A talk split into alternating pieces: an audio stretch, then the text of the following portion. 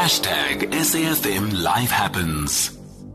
All right, so what we had committed to do is an update on how the continent is managing with COVID 19. So we've been doing the rounds. Yesterday we spoke about what is happening in Zimbabwe, uh, really concerning reports coming through from Amnesty International. And today we're going to be looking at uh, something quite alarming. Um, it was alarming because it was sudden. I'm not alarming because of what it is he said. I don't live in Tanzania, so I can't say it's alarming. Only they have the right to call it that. What was alarming is that it, it felt quite sudden. So where the president, John Magufuli, is uh, said to have said at a Sunday mass that the economy is far more important than the uh, the concern of the virus itself. Sarah Kimani, who is an SABC East African correspondent, joins us now on the line to just give us a little bit of the context of what happened there. Um, it seems like, Sarah, thank you so much for joining us, that everything has been opened. The economy has been opened. Everybody's gone back to school. Tournaments have been opened. Are we correct in saying that?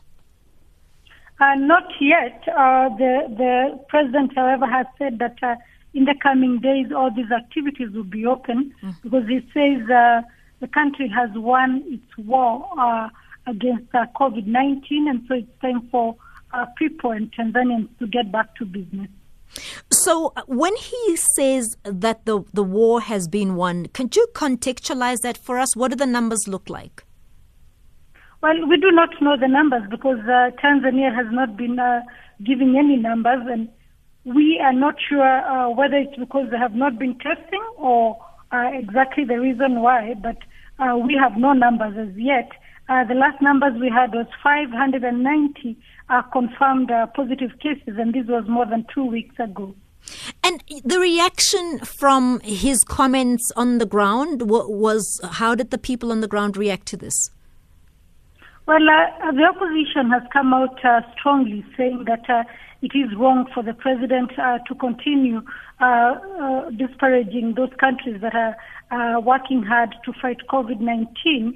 Uh, they also say that uh, they are concerned that there are no numbers coming out of Tanzania, and so it becomes very difficult for them to know what exactly is happening.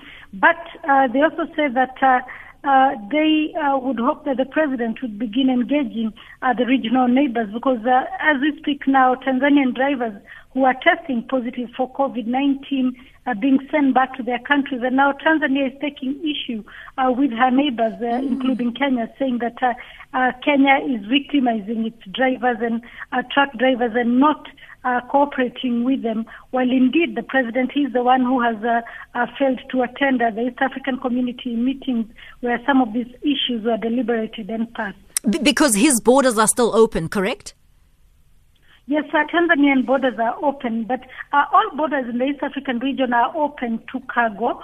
Uh, what Kenya did over the weekend is President Kenyatta now announced that uh, they were closing the borders uh, for Tanzanian uh, for, for Tanzanians who are not actually uh, carrying cargo and saying that uh, any person that then uh, is entering the country must be a, a truck they must also carry a certificate indicating that they are no longer that they are COVID-19 negative. Sarah, when when are we likely to see this happen? You said in the coming days. When has he called it and said, you know, on this such and such a day, everything will start uh, going back to normal business, as he calls it? Well, uh, he said within two weeks, and we saw uh, today uh, advertisements doing in social media of the possibility of bars and clubs opening this weekend and uh, people being asked to come out and celebrate uh, sure. Tanzania's victory against COVID 19. Apart from the neighbors that are very concerned, obviously, about the movement of people, have, have we had anybody uh, at leadership level, apart from the opposition party, um, in terms of his counterparts, that has actually said something to respond to his comments?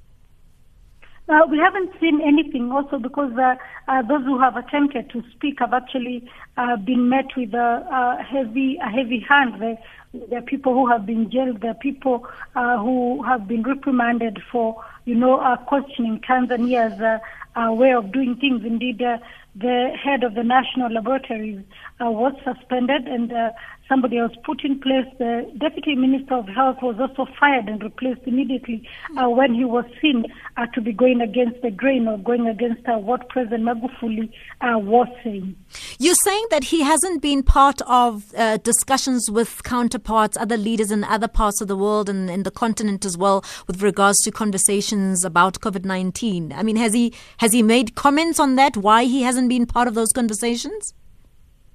Not not himself, but uh, an official from the Tanzanian government uh, uh, said that the reason they did not attend the virtual East African Heads of State meeting that was held last week is because it was uh, to discuss uh, movement of goods along the northern corridor, which uh, Tanzania is not part of. So they were able to, you know, wiggle themselves out of that. But everybody knows that he has been snubbing his counterparts from the region. One of his main friends, opposition leader Raila Odinga, in an interview with the SABC about three weeks ago, said that he has been trying to reach out to Magufuli, but the president has not uh, returned his calls or his text messages, and so uh, he wanted to inform him that he is ill-advised in the way that he is dealing with the issue, but he has not had a chance to speak to him.